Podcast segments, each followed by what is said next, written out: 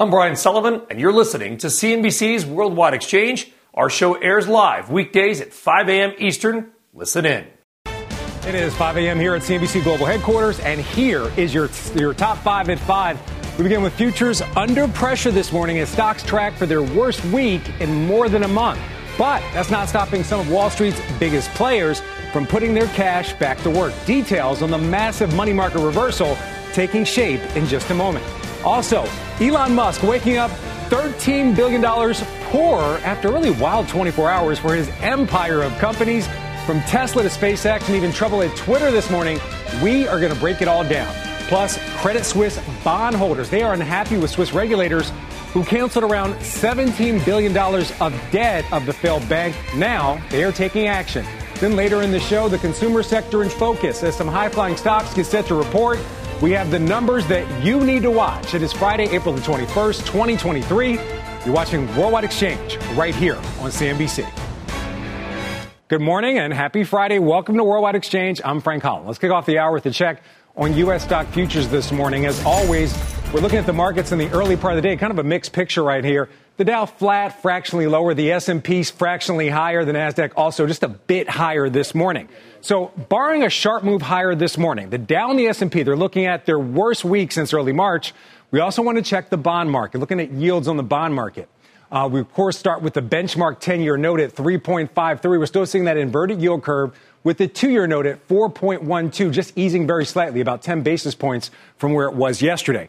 We are, are, of course, are always watching the energy market. Oil coming off of another down day. Right now, the U.S. benchmark, WTI, still below 80 bucks a barrel, uh, up very fractionally this morning. Brent crude at about 81 bucks a barrel, pretty much flat this morning. Natural gas taking just a, a 1% move to the downside. And also in crypto, we are continuing to see a slide in crypto. We're seeing Bitcoin still below 30,000, now at basically 28,000, down a quarter of a percent this morning. Also, Ether back below 2,000. This is after that boost it got from that Shanghai upgrade. You can see here it's down just about a third of a percent this morning. All right, a very busy morning shaping up overseas, including more unrest over French President Emmanuel Macron's sweeping retirement reforms. Our Julianna Tatelbaum is standing by with our, in our London newsroom with much more on the international action. Julianna.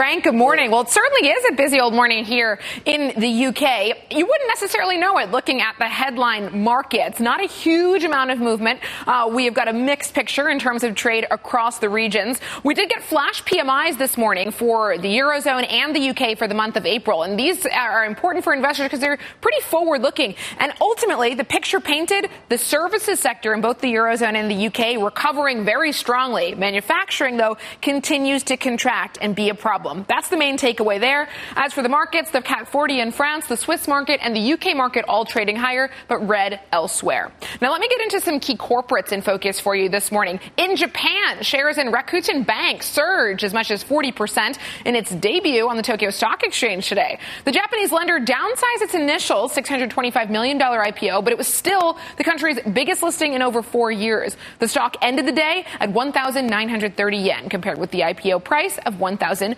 400 yen. Now, back here in Europe, a group of Credit Suisse bondholders have reportedly filed a lawsuit against Swiss regulators over the bank's AT1 bonds. You'll remember those were the bonds that were wiped out as part of this whole restructuring program. The investors allege FINMA acted unconstitutionally when it ordered the lender to cancel that debt, according to the Financial Times. Now, this group, it represents $4.5 billion worth of the total $17 billion that was wiped out. So pretty substantial. Credit Suisse shares are trading lower this morning, down 1.7 percent. And you mentioned the protests in Paris in response to President Macron's pushing through those pension reforms. Well, protesters in the capital briefly stormed the offices of stock market operator Euronext. The crowd carried banners with slogans urging big companies to pay up to finance pensions. This as anger over pension reform continues to grow in the country. Here's a picture for you of uh, the Euronext stock. Not a huge amount of movement there. And finally, in the tech space, German software giant SAP reported a 10% rise in first first quarter revenue beating expectations thanks to a boost in its cloud business. And you've got SAP shares trading marginally higher this morning. Frank? We'll hand it back over to you. All right, Julianna, thank you very much. Happy Friday to you. That's our Julianna Tatelbaum in our London newsroom. All right, time now for checking this morning's top corporate stories. Our Bertha Coombs is here with those. Bertha, good morning. Hey, good morning, Frank.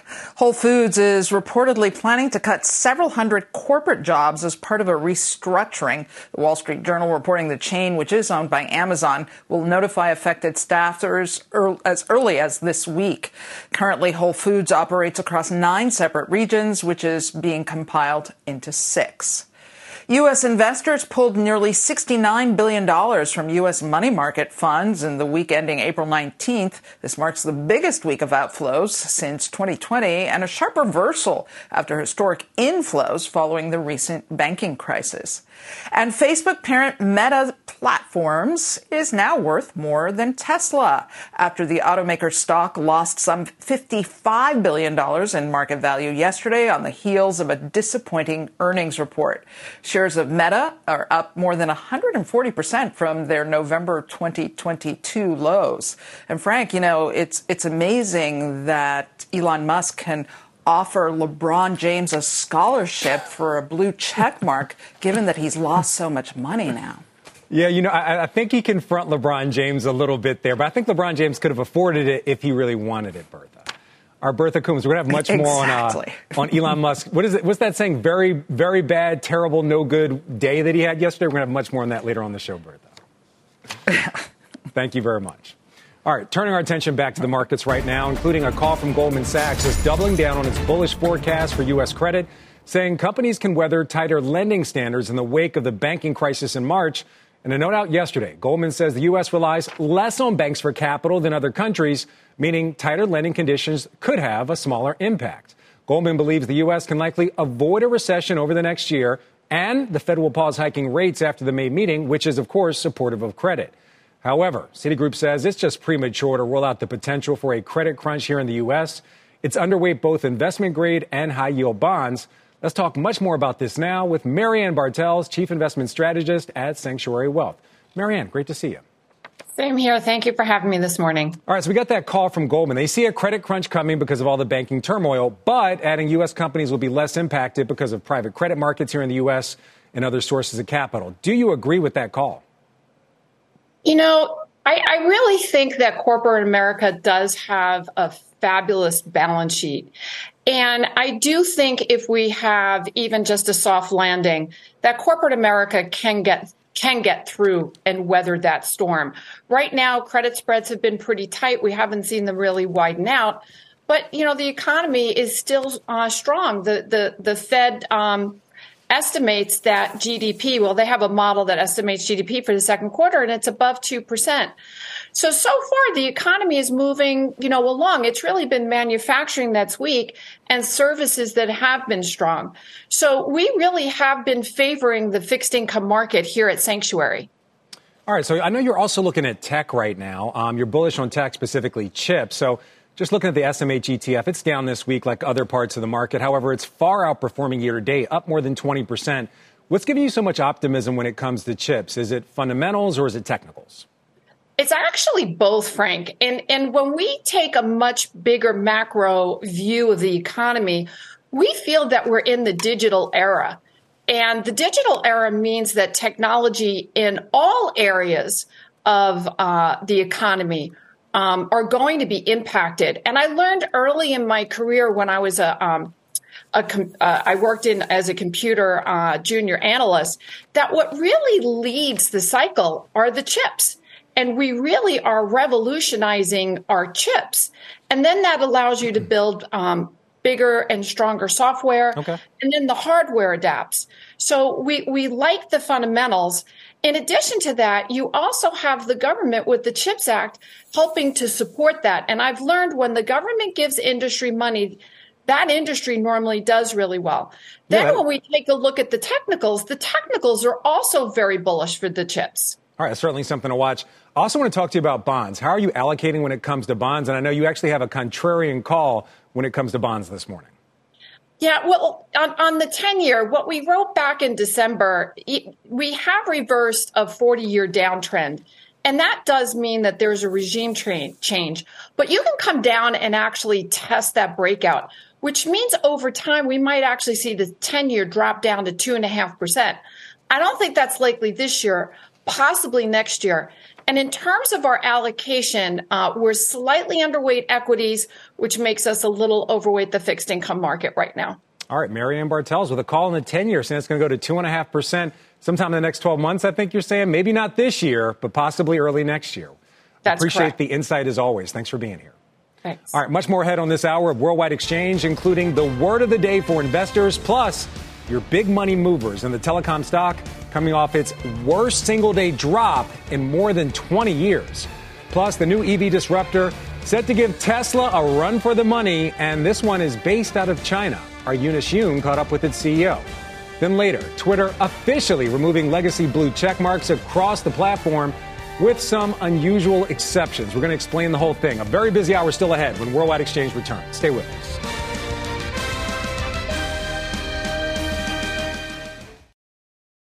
Time now for your big money movers. Three stock stories of the morning. We begin with shares of CSX moving higher, a percent and a half right now on earnings and revenue beats for the first quarter due to volume growth in merchandise and coal.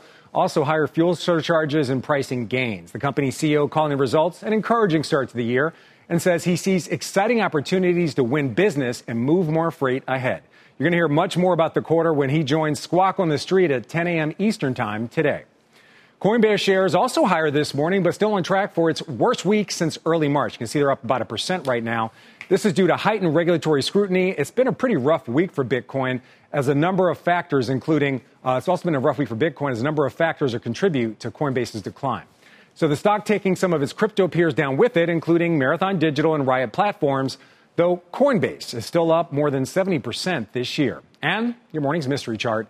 Shares of AT&T suffering their worst drop in more than two decades and second largest single-day drop on record just yesterday after some disappointing earnings results. AT&T and its rivals, T-Mobile and Verizon, are among the worst performers in the communication services sector so far this year, though T-Mobile remains in positive territory and sits just 5% from its most recent high.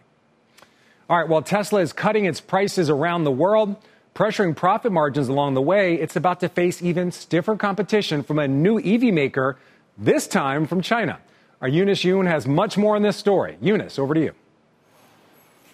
Thanks so much, Frank. Well, the Chinese company debuted a mass market model at the Shanghai Auto Show that's meant to compete directly with the Model Y. The Chinese EV maker's name? Zeekr. This car factory is owned by a Tesla rival you probably haven't heard of, though the Chinese EV maker is already preparing for a U.S. IPO. Zeekr is part of an established private car group called Geely, which owns Lotus and Volvo. The luxury EV brand is only two years old, but it's already catching up with other New York listed Chinese firms in terms of car sales. And now it wants to undercut Tesla with its latest SUV. Tesla and the others have their advantages. So do we, he says. Boss Andy An says Zeekr, which combines the word geek with Generation Z, targets younger consumers. Designs of all Zeekr cars are done solely in Germany, and the brand shares production facilities in the supply chain of the wider Geely group helping to keep its Zeekr X priced under 28K, well below the Model Y.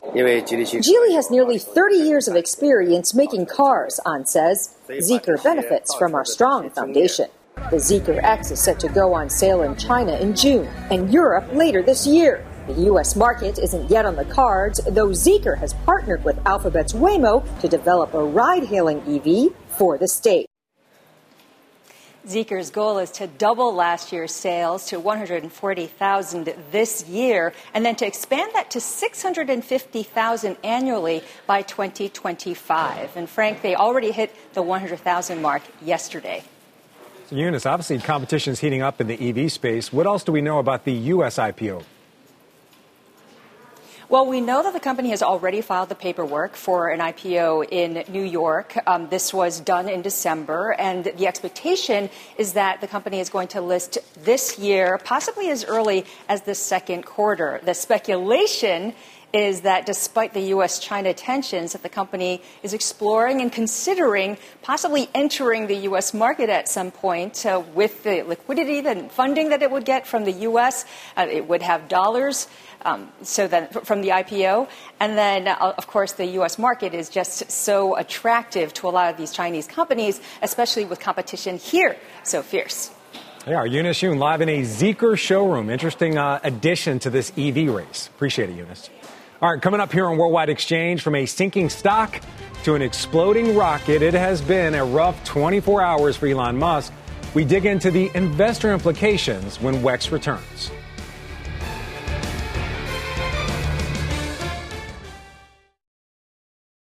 All right, welcome back to Worldwide Exchange. Let's check on this morning's other headlines. NBC's Frances Rivera. She's in New York with the very latest.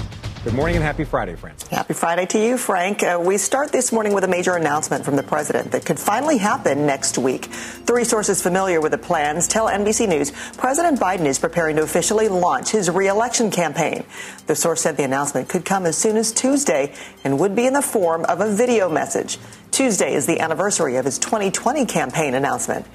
Meanwhile, the Republican field of 2024 contenders just grew by one. Conservative talk radio host Larry Elder has thrown his hat in the ring. Elder says he is running because, quote, America is in decline, but this decline is not inevitable. Turning to the south, in Oklahoma, many residents are picking up the pieces after a deadly tornado claimed three lives and leveled homes. The National Weather Service preliminarily confirming an EF3 tornado touched down in Cole, Oklahoma.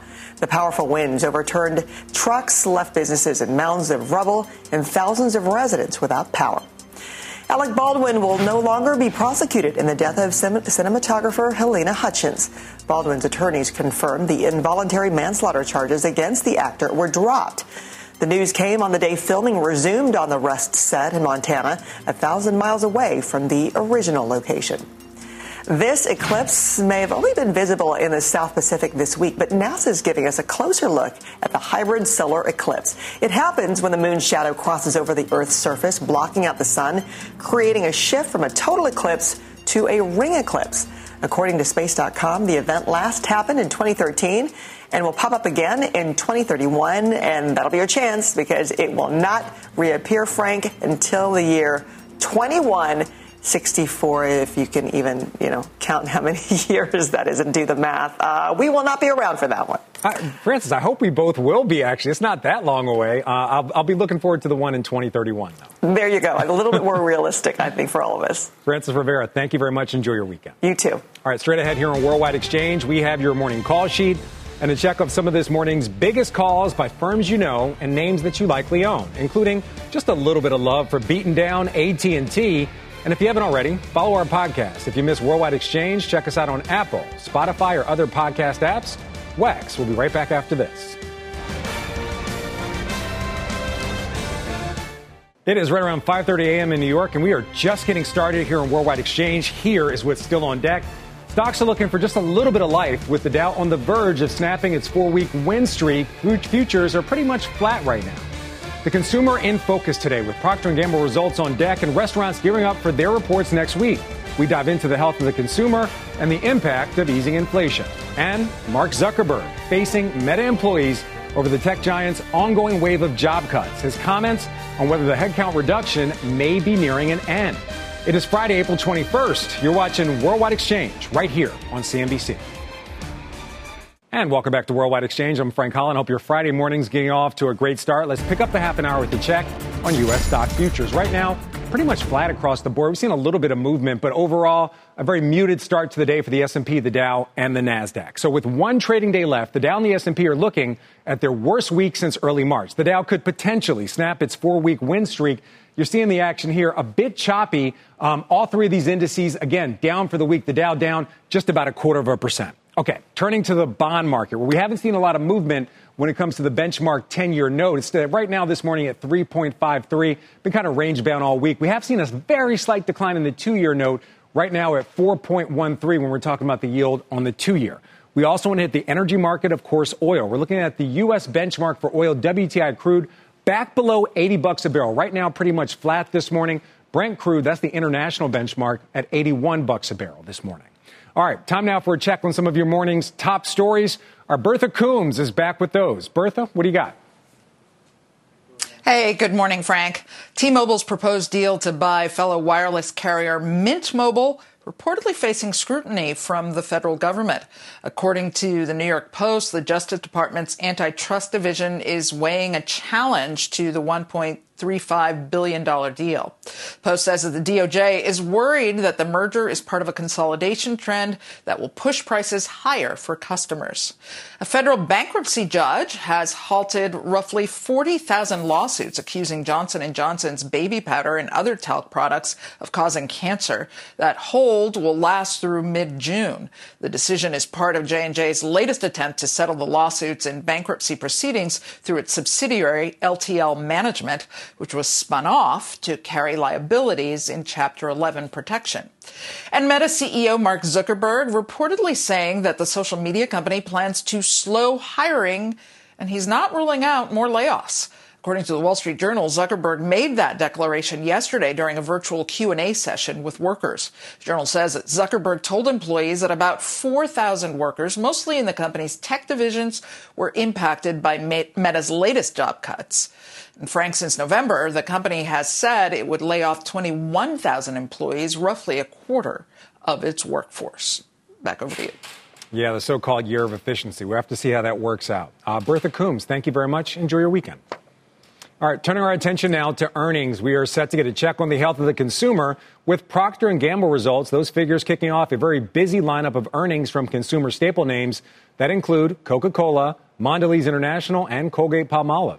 It's been a relative, relatively muted year for this sector, with the consumer staples ETF up only 2% this year. Some of its top holdings, including Procter & Gamble, they remain pretty much flat for the year.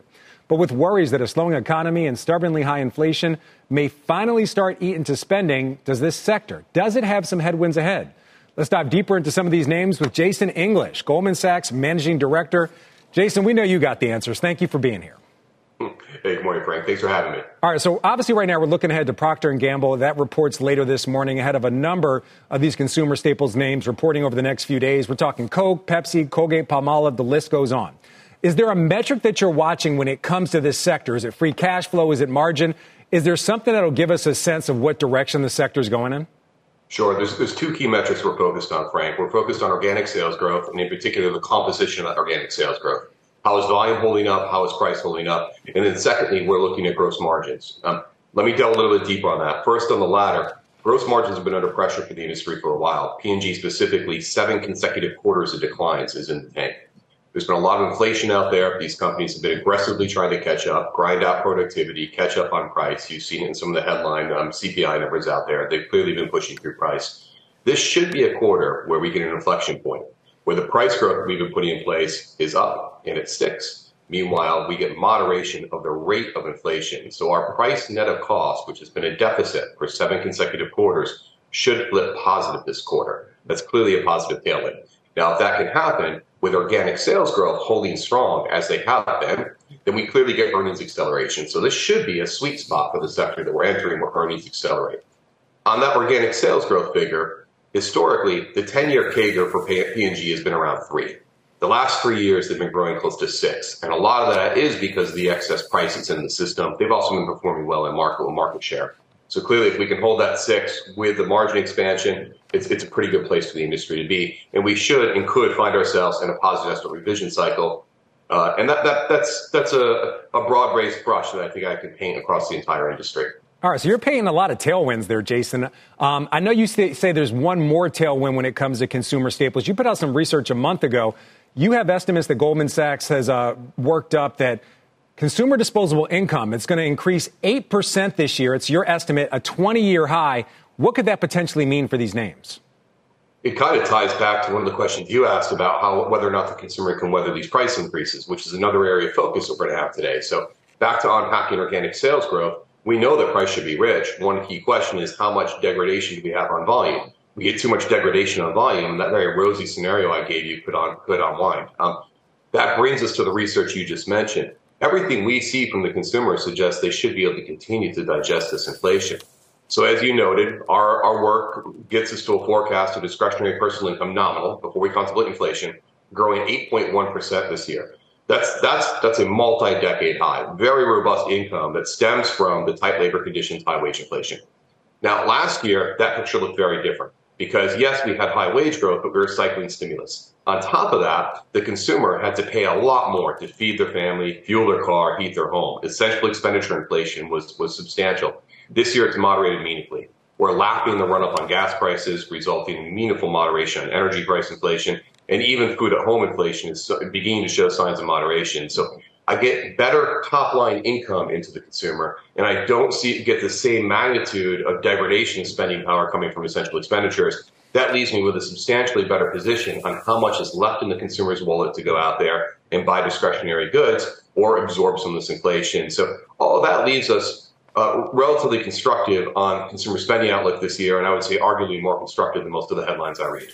All right, so how are macro factors impacting these names in this sector as well? I'm talking about the falling dollar and also the what seems to be gradual reopening of China. Well, a couple of things. First, from a stock price rotation, the macro factors are generally have proven to be a headwind because some of the concerns and consternation around rolling into recession this year have abated and a flight away from state, safety has weighed on the group. Um, that's vacillated as regional bank failures come into the focus, et cetera. But from a fundamental perspective, um, the, the dollar the dollar has weakened. Most of these companies, particularly large ones like a P&G and Estee Lauder, they've got big multinational footprints. So when the dollar is strengthening, that international income is effectively shrinking when they when they translate it back into U.S. dollars. So we, we like where the dollar is going right now relative to where we last last quarter. We're going to mark our models to market. FX is less a less pronounced headwind, so we're going to be revising things higher. You asked about China and the reopening. Um, it's a little early. We're going to get a lot of data points in the next couple of weeks from these companies talking about what they're seeing on the ground. What we're seeing so far suggests the mosaic is, is flashing more green than red. We're seeing on the ground mobility statistics improving. Uh, we heard from LVMH uh, with their perfume and cosmetics division, overall luxury division last week. They had uh, good things to say, particularly as the quarter progressed. Same thing from L'Oreal, who just reported over in Europe. They talked about a bit of a, a, slow start in the quarter for China, but the exit rate at strong double digit type growth. So it looks like we're really turning a corner in China and getting good momentum. And that matters a lot for some of these companies. Um, P&G, China's their second largest market, roughly 8% of sales. They're the largest consumer packaged goods company um, in China. Another company of mine, Estee Lauder, derives almost 40% of its revenue from the Chinese consumer. So China alone is very important for some of these companies. All right, Jason English. I know you could keep going, but we got to leave it there. Jason English of Goldman Sachs, great to see you. Thank you very much. Great. All right, sticking with consumer stocks, it's not just the staples in the spotlight. We're also keeping an eye on the week ahead and what's set to be a very big one when it comes to restaurant earnings. Our Kate Rogers has those details. Frank, good morning. Restaurant earnings season will be in full swing starting next week with key names like McDonald's reporting. Consumer spending in the face of continued inflation will be in focus, as well as pricing power and any trade down from higher cost chains to lower priced ones. Bank of America out this week with a note on consumer perceptions of higher prices, noting customers say they're feeling hikes at bars and restaurants the most only after hikes at the grocery store. On Tuesday, McDonald's and Chipotle will be out with results for the quarter. McDonald's McDonald's stock continues to fly higher and higher into earnings as both investors and analysts seem confident in its ability to continue to perform into a downturn. Oppenheimer recently calling it, quote, battle tested for its performance in previous recessions thanks to its lower price point and benefit from trade down. Chipotle is a name that has had pricing power over the last year. We'll have to have an eye out to see if that continues. Last quarter was weaker than expected for the burrito chain, but not due to pricing. Chipotle's up 5% this month and 30% this year. Domino's will report on Thursday, another name that has done well in prior downturns, but the pizza chain is struggling with a different issue, a driver shortage that has been plaguing it for about a year. That stock is 24% away from its recent high and down 6% on the year. It also sliced guidance last quarter due to economic headwinds. Much more to come this quarter from the restaurants. Frank, back over to you. All right, that was our Kate Rogers out in San Francisco. And for more insights on daily trends like these within the markets, let's just head over to CNBC.com and you can sign up for our pro newsletter offerings. Okay, we've been talking about it this morning. It has been a pretty rough 24 hours for Elon Musk and his empire of companies. Kicking things off with Tesla. Uh, those shares losing nearly 10% of their value yesterday. Its market cap opening below that of Meta Platforms for the first time in more than a year. Musk himself losing more than $10 billion worth of wealth in the process. Then there's the quote, I'm using air quotes, you can't see him though, successful failure of a SpaceX Starship rocket self destructing about three minutes into its inaugural test flight. And then Twitter, finally removing legacy blue check marks from non paying user accounts, among those now going quote unquote unverified. We're talking Beyonce, Pope Francis, Oprah Winfrey, and former President Donald Trump. However, Musk says there are a few exceptions, like William Shatner. He also let LeBron James keep a blue check. He said he'll actually pay for it himself. So on last night's Fast Money, risk reversals Dan Nathan, he went full Avengers. He made the case that Elon Musk may be facing an endgame when it comes to his empire.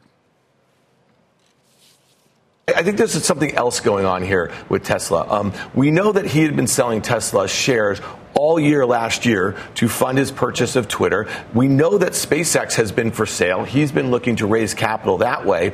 You know, if this stock were to continue to go lower, if they are pushing out a manned trip to the moon, and that's what the whole idea of this rocket launch was today. Um, Twitter, they just marked down from 44 billion to 20 billion dollars. Got 13 billion dollars. This is not a generally very liquid person. He used to be able to get whatever lines that he wanted to, but now he's got all these banks on the hook for this debt that he can't service based on Twitter's businesses. So to me, he might be entering the end game here a little bit for being the CEO of all of these companies and being that levered.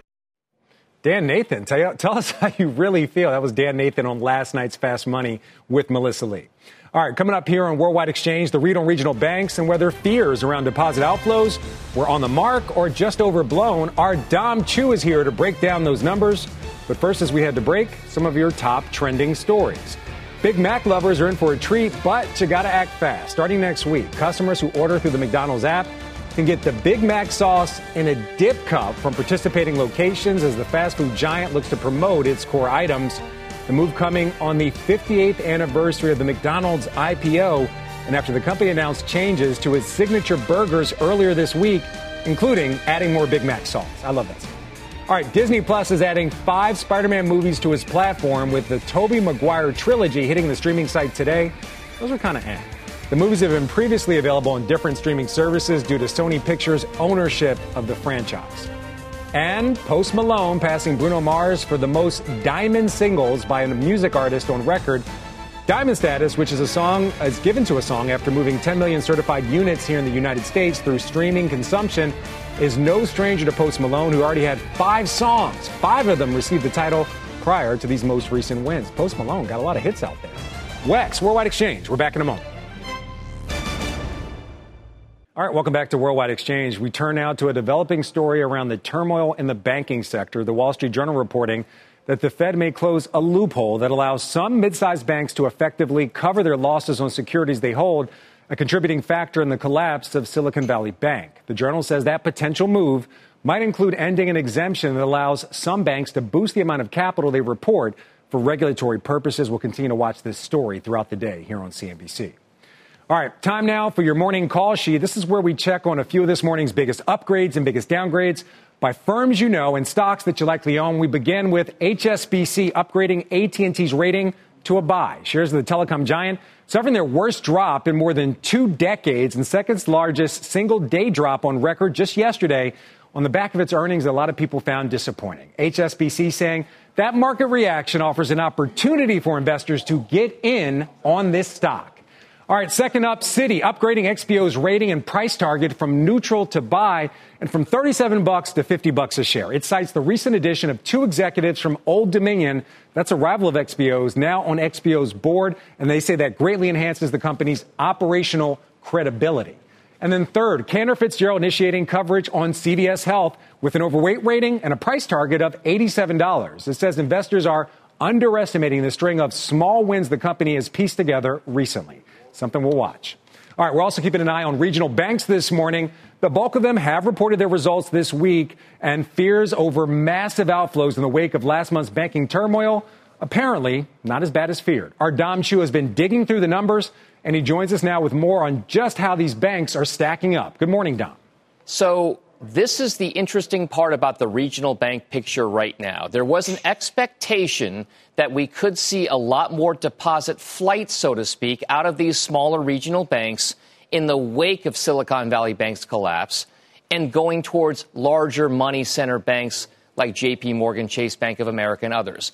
What you're seeing right there is a selection of some of the larger and mid small size regional banks that may have been impacted by some of that deposit flight. These banks have already reported. Interestingly enough, some of the bigger regional banks in America, like PNC Financial and KeyBank, KeyCorp, have actually shown deposit gains between the end of last year and the end of the first quarter. Some of the other regional banks, like Truist in the southwest United States, showed about a 2% drop in deposits. U.S. Bancorp around 3.7%. Comerica and Western Alliance are two banks based Comerica in Dallas, Texas, and then Western Alliance out in Arizona that have seen as being more impacted. Now, the interesting part about Comerica and Western Alliance is that some of those deposit levels were largely expected. So, generally speaking, the regional bank picture, deposit wise, hasn't shaped up nearly as bad as some people had thought. And by the way, for Western Alliance, we did learn that in the first two weeks of this current quarter, they actually gained deposits. Now, I also want to put up here the big bank deposit levels because it's not like everybody was immune to people taking money out, which does imply there might be a seasonal effect with people taking their money out of banks in the first quarter. JP Morgan Chase is the, the only big bank in America that saw deposit gains quarter over quarter on an ending basis.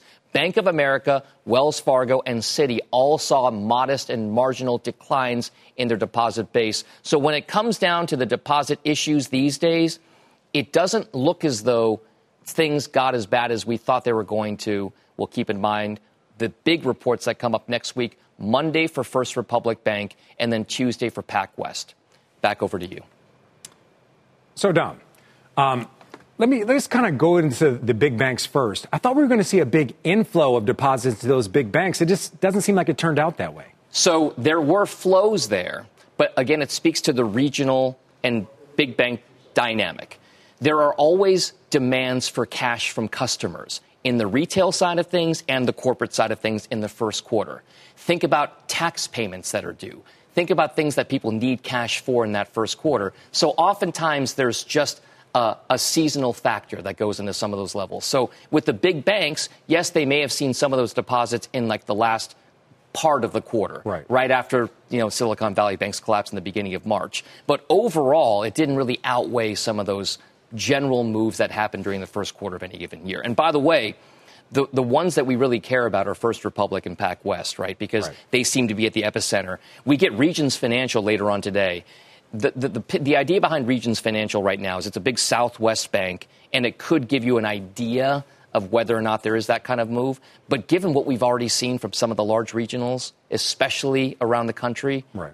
we're, we're not expecting a huge deposit issue at Regions Financial as well. You know, let's show that wall with the regional banks one more time, including Western Alliance. So uh, Western Alliance, obviously one of the more deeply impacted by deposit outflows. Was there any connection to Silicon Valley Bank or Signature Bank? I mean, why did that bank see such an outsized impact where the others, you, you just didn't see it? So, with Western Alliance specifically, they have a division called Bridge Bank.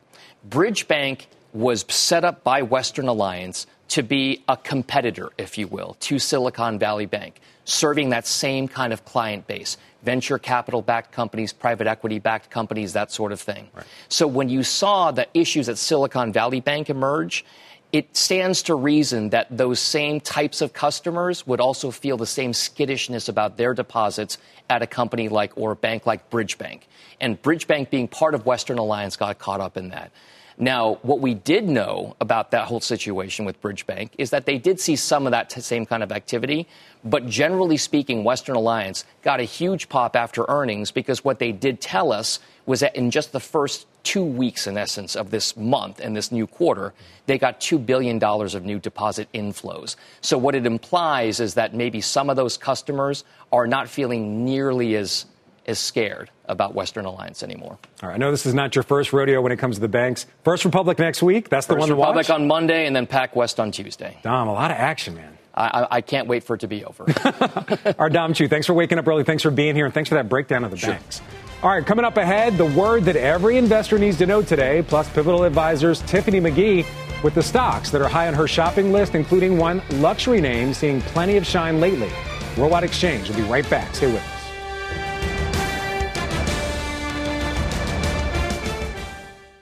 All right, welcome back to Worldwide Exchange. Time now for the WEX wrap up. Six stories you need to know before the opening bell.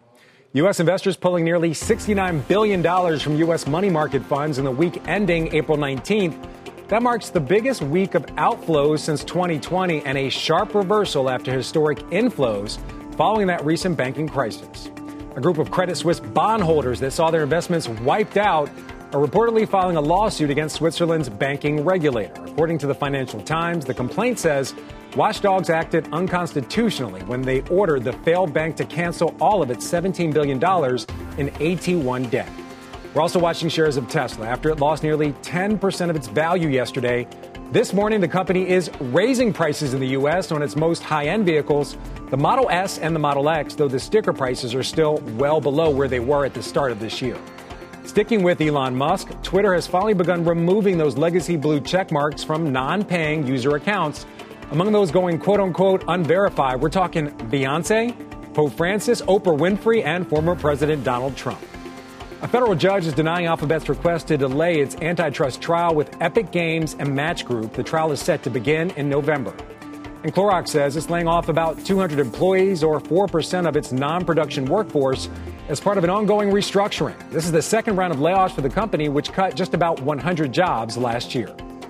All right, we're gearing up for the trading day ahead. We got April U.S. manufacturing and services, flash PMI, both out at 9:45 a.m. Eastern Time, and then on the earnings front, look for results from Procter & Gamble, Freeport-McMoRan, and Regions Financial.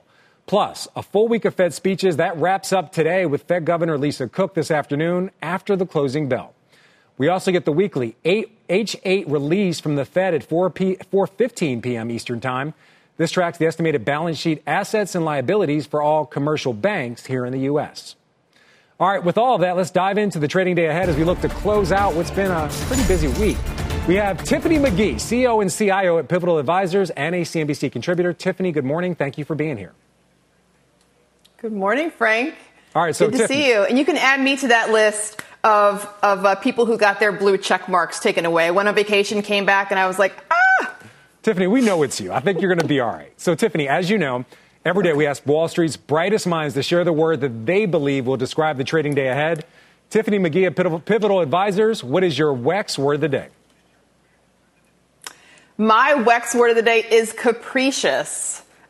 All right, you got to give I give guess us you're going to ask me why, right? That's yeah, that's a little SAT So word. So you got to explain so that one for us. It is an SAT.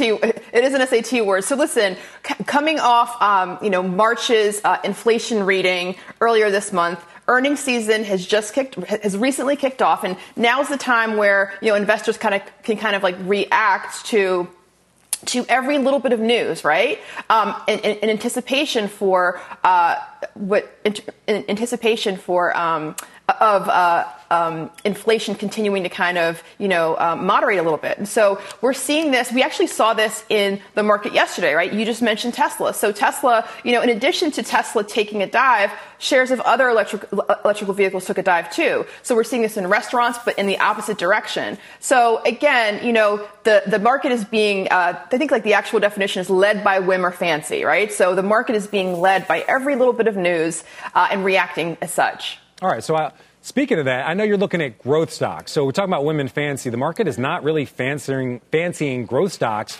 Looking at them, uh, all the big ones, looking at the VUG, the SPYG, uh, growth focus ETFs, both in the red. Why are you so bullish on growth right now? So I'm bullish on growth right now. See, like remember, my clients are institutional investors, so we're not really managing a portfolio for this week or this month. We're managing portfolios for 10, 15, 20 years out, right?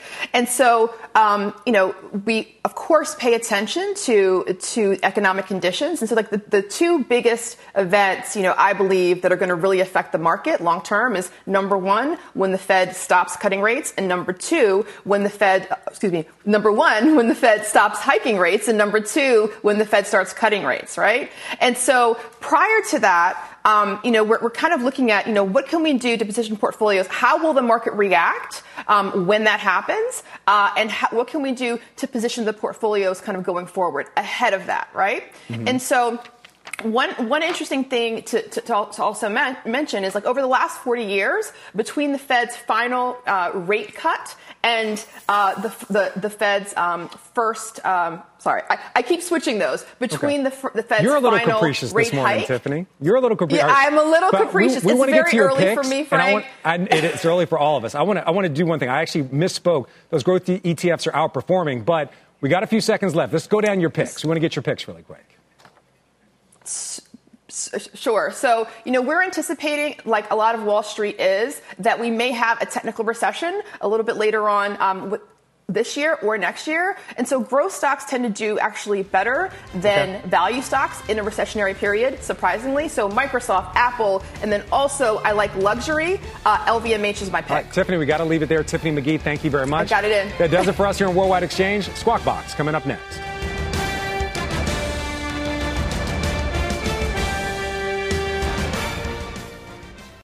You've been listening to CNBC's Worldwide Exchange. You can always catch us live weekdays at 5 a.m. Eastern only on CNBC.